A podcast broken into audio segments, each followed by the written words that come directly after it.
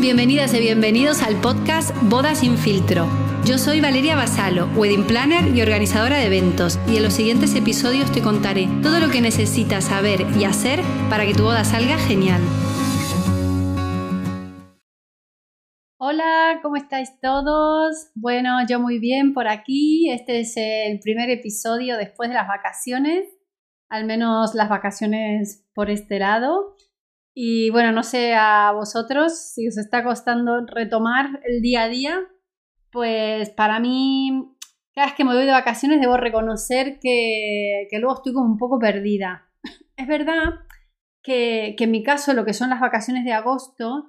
Eh, Yo desconecto, intento al máximo desconectar, me tomo días, pero debo reconocer que me cuesta bastante, porque como para mí la temporada gorda, digamos, de la segunda mitad del año es septiembre-octubre, claro, me voy de vacaciones, pero estoy pensando en las bodas que cuando llego ya tengo unos días después de las vacaciones.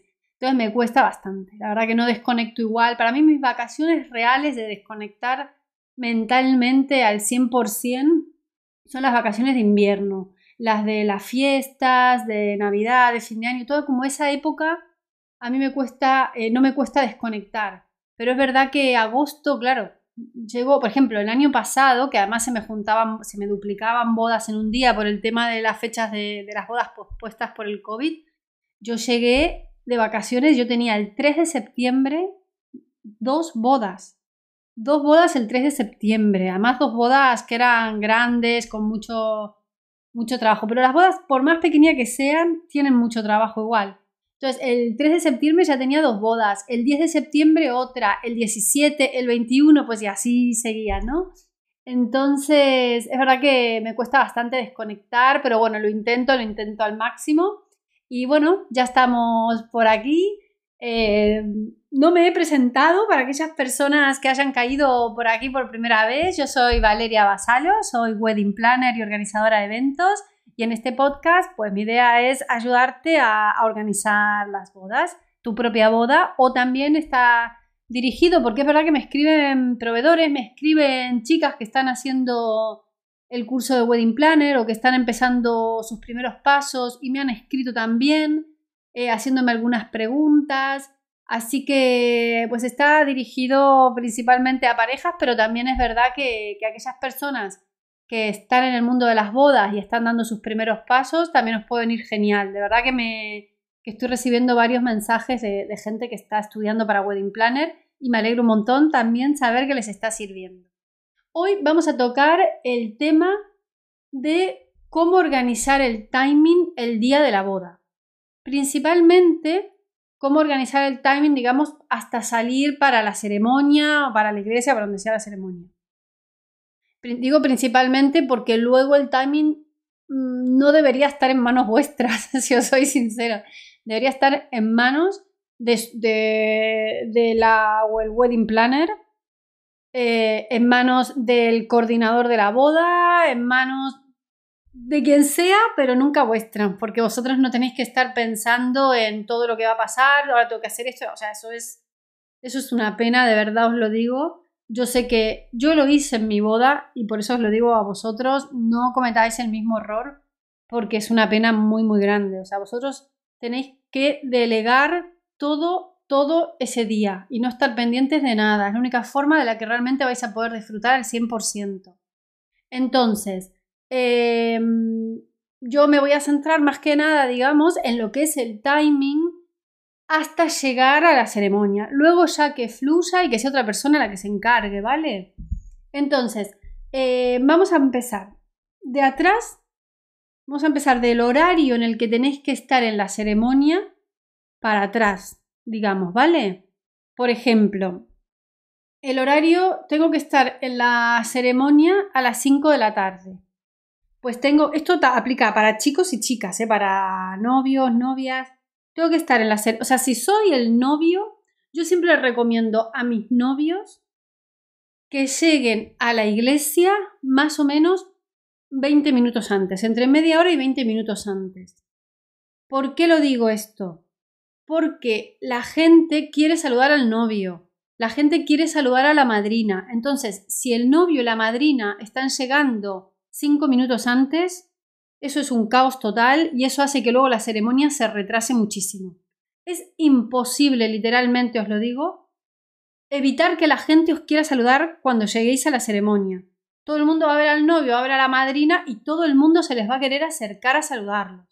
Entonces, si ustedes llegan cinco minutos antes, lo único que vais a conseguir es que la ceremonia se atrase un montón. Entonces, o llegáis antes, media hora, veinte minutos, o directamente ya llegáis cuando todo el mundo esté adentro y hagáis directamente la entrada si no queréis estar antes con los invitados, por el motivo que fuera. Yo este año, por ejemplo, tuve un novio que se casó a finales de junio, hacía muchísimo calor y me dijo: Valeria, yo no quiero saber nada de estar en la puerta muriéndome de calor. Yo quiero entrar cuando la gente ya esté adentro.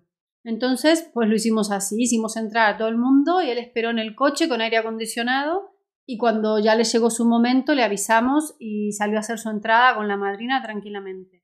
Pero es verdad que la mayoría de los novios, al menos mis novios, siempre prefieren, al final yo hago lo que ellos quieran, pero siempre prefieren llegar antes y estar con los invitados. Entonces, por favor, llegar con tiempo. Aún así me pasa que hay novios que están entrando literalmente por la puerta, están llegando los invitados que siempre llegan tarde porque los hay en todas, absolutamente todas las bodas. Entonces está el novio haciendo su entrada, no les voy a mentir, y los invitados entrando por la misma puerta, no solo arruinando la entrada del novio porque se queda horrible que esté el novio entrando y pasando todos los invitados por el lado, sino que además se paran a saludarlo y a saludar a la madrina. Ya, se los prometo que yo cuando veo esas cosas digo, pero no se dan cuenta que está el novio entrando, está la música puesta, está el grupo tocando y está la gente parando al novio mientras está haciendo su propia entrada. O sea, de verdad os digo que estas cosas pasan y me pasan en casi todas las bodas. Yo tengo que estar ahí, yo soy la que se queda por lo general en la puerta eh, dando el paso al novio, al, recibiendo a la novia, etcétera. Y tengo que estar diciendo a los invitados o que paren para que en ese momento no entren porque está haciendo la entrada, está el fotógrafo tomando sus fotos y está todo el mundo metiéndose en el medio. Eh, o les tengo que por, pedir por favor, o sea, o, o retener al novio quizás un minutito para decir a la gente por favor pasar. Ah, yo le digo por favor saludarlo después. Yo a veces parezco la mala, por supuesto que lo digo todo con muchísimo respeto, pero, pero claro, la gente... La gente es como que no piensa, la gente ese día está súper emocionada, han ido a la boda de su súper amigo, de su súper no sé qué, y claro, no lo ven ahí, ¡ay, hola! Y no se dan cuenta que el novio está haciendo la entrada. Y, y es un momento que no puedes estar parándolo. Entonces, llegar con tiempo, que así todo, va a haber gente que va a llegar tarde y los va a querer saludar cuando están entrando. Entonces, llegar con tiempo. Todo el mundo quiere saludar a la madrina también, la madrina también está por lo general pues un poco nerviosa y como que también ahí le viene bien no llegar y entrar directamente, a veces eso de ver con la gente, charlar también ayuda un poquito a relajar. Entonces, si la ceremonia, supongamos, es a las cinco, tú sabes que tienes que llegar como tarde cuatro cuarenta, ¿vale? Entonces, calcula el tiempo que te va a llevar a hacer, ya sea en coche o algunos novios alguna vez han ido caminando porque estamos muy muy cerquita, pero si vas en coche, calcula el tiempo. ¿Que tengo quince minutos de viaje? Pues bueno, si son dieciséis cuarenta, tendré que salir de casa, ya arrancar el coche, digamos, dieciséis veinticinco, ¿vale? Eh, sí, dieciséis y veinticinco. O sea, parezco, yo sé que parezco demasiado tiquismiquis, pero cinco minutos más, cinco minutos menos, de verdad que ese día cuentan. O sea, el tiempo luego en la puerta de la iglesia pasa volando, literalmente volando. Entonces, esos cinco minutitos. Entonces, a ver, bueno, pues si tengo que ir veinticinco, el coche tiene que arrancar, pues cinco minutos antes estoy ya saliendo para, para subirme al coche, ¿vale? Además es mejor hacer todo tranquilamente y no con prisas, que es horrible. Eh, y así, bueno, ir para atrás. El fotógrafo, el fotógrafo y el vídeo, si hay vídeo también, es súper importante que sepan a qué hora tienen que salir ustedes, ¿vale? Eh, la madrina, las hermanas del novio o quien sea que esté con el novio y se esté arreglando, tienen que saber siempre a qué hora tienen que estar en la iglesia, ¿vale? Me ha pasado en algunas bodas que han llegado los novios y no habían llegado las familiares y tener que retrasar la entrada.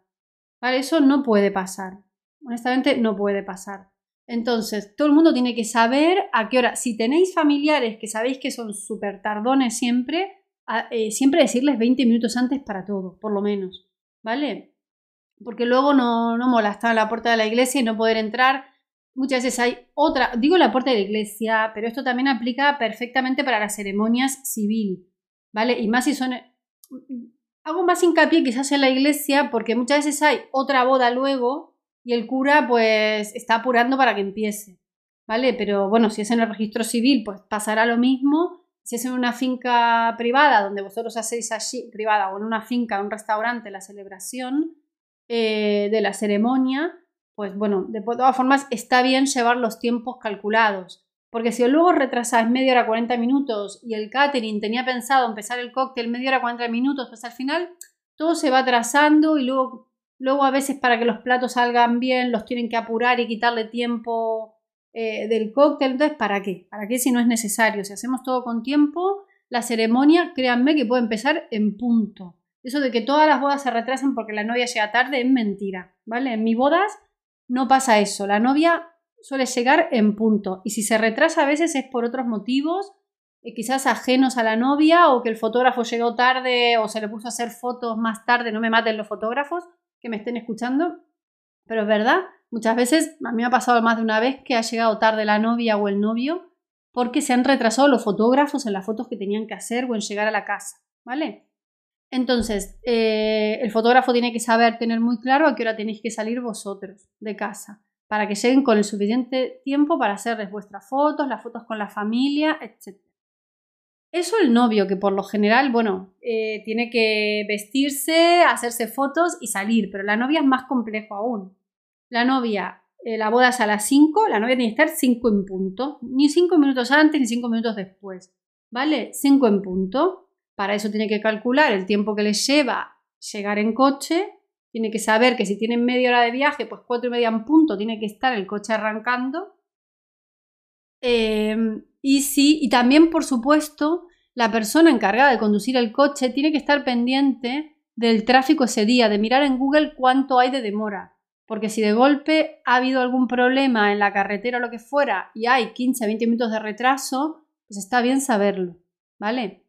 Eh, y si la novia pues puede salir un poquito antes porque ya está lista, ya se hizo la foto, ya todo, pues que salga antes porque sabe que va a tener demora, ¿vale? Todo eso está bien que lo, lo vayáis controlando, no vosotras, por supuesto, sino la persona que tiene que conducir con vuestra persona ese día de contacto allí que esté, que esté ayudándolas, pues que lo vayan viendo. Que la novia está lista, pues sale antes, hay retraso, ¿vale? Entonces, si tiene que salir a las cuatro y media...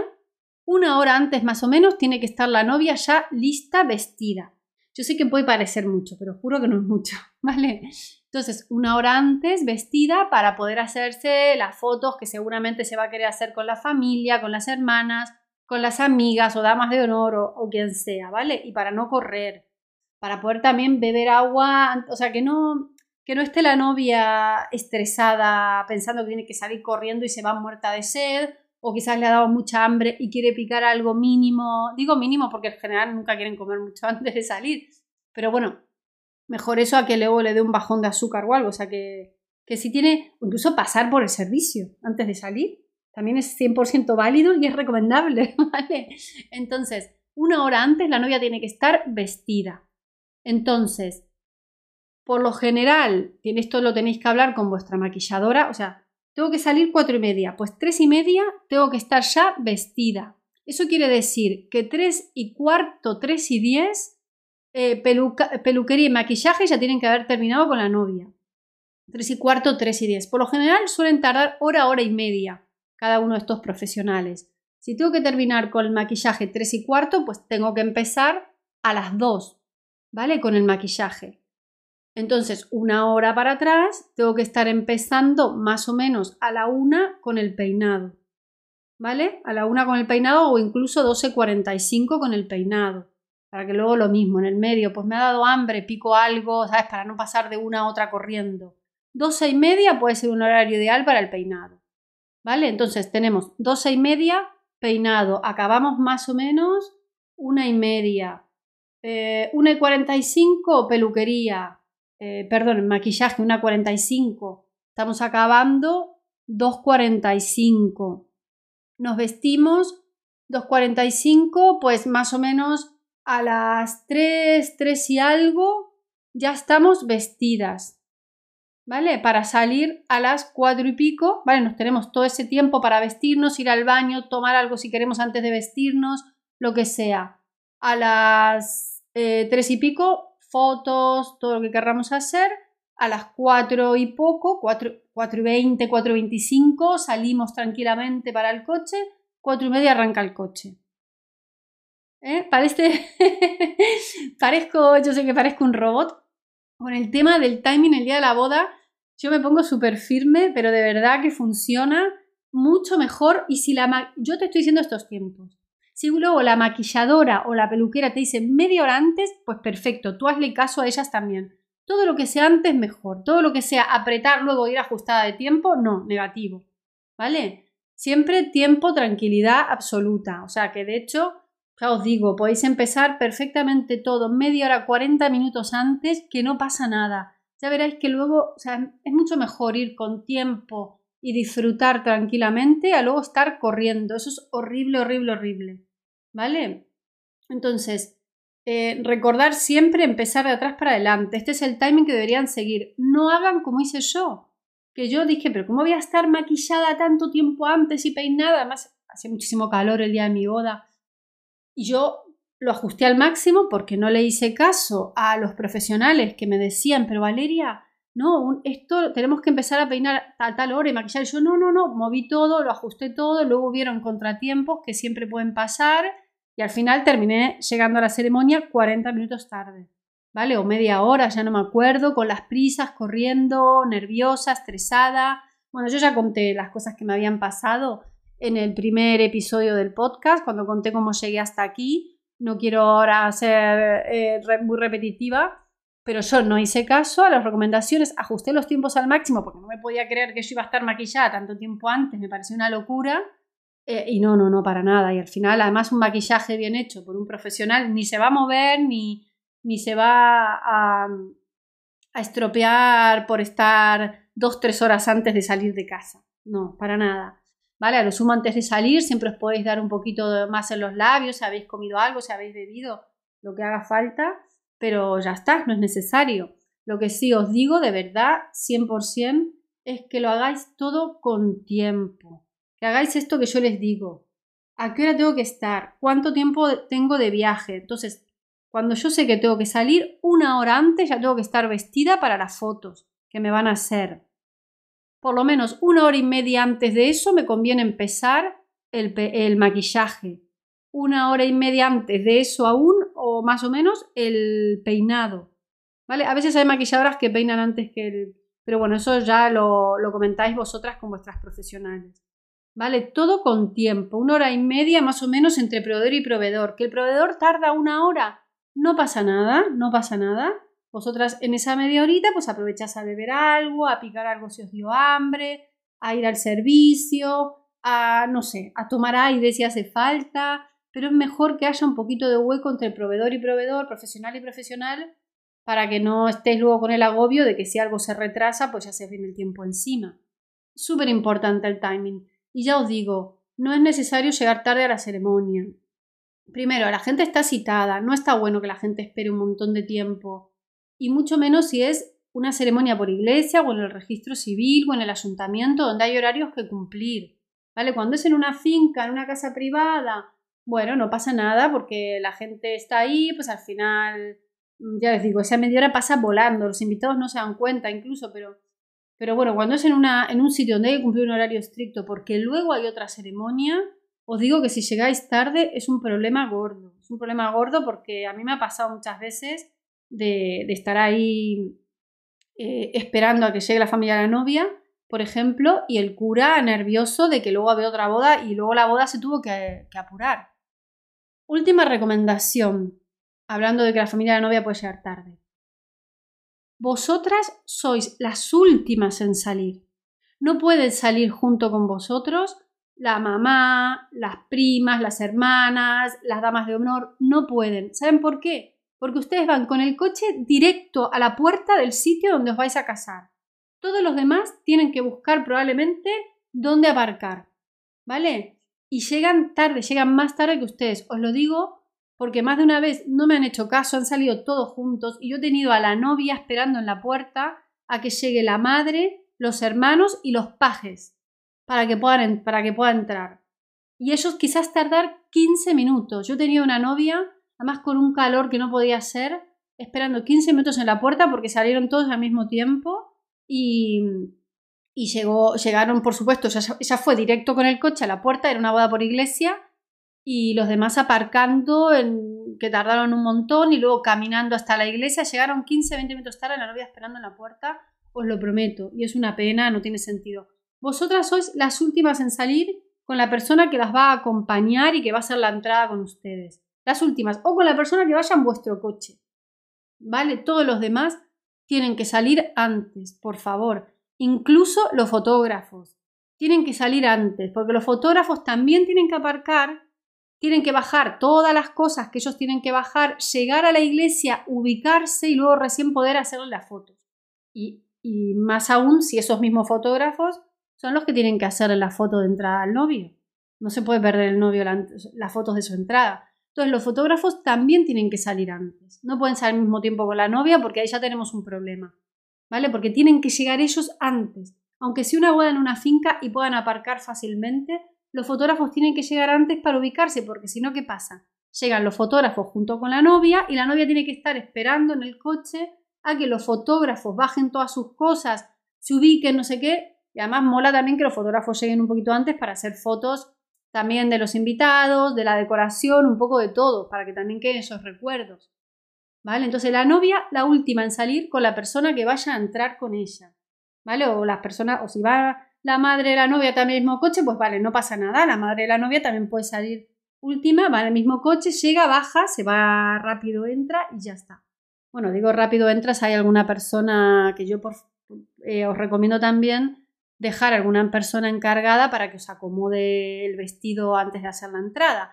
Yo siempre, yo lo, cuando yo estoy, por supuesto, como wedding planner, lo hago yo.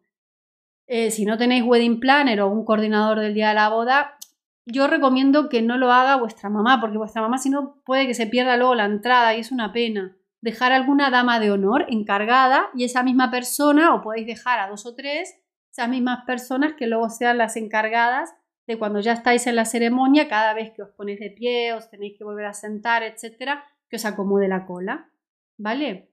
Eh, pero no dejar, yo prefiero que no dejen encargada a la mamá, porque si no la pobre mamá va con un montón de cosas en la cabeza, con el estrés, y, y yo he estado de invitada en bodas, que he visto a la novia entrar y la madre corriendo por el lado, que se, estaba, se había perdido la entrada a la novia por estar afuera acomodándolo.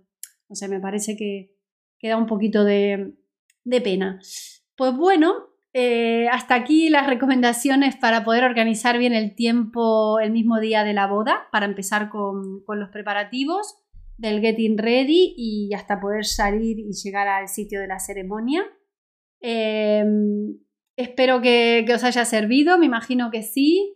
Acuerda, se acuerden que pueden dejar comentarios en, el, en este episodio. Y si os está gustando el podcast, también os agradecería que pudieran valorar con las estrellitas y dejar alguna reseña. Y nada, ya saben también que me pueden encontrar en valeria vasallo punto w p en Instagram con doble S, Valeria Vasallo. Y, y nada, nos vemos en el próximo episodio, que recuerden que es cada quince días. Un abrazo y nos vemos prontito.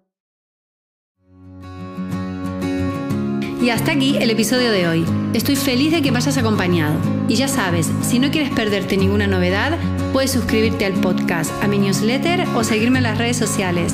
¡Un abrazo!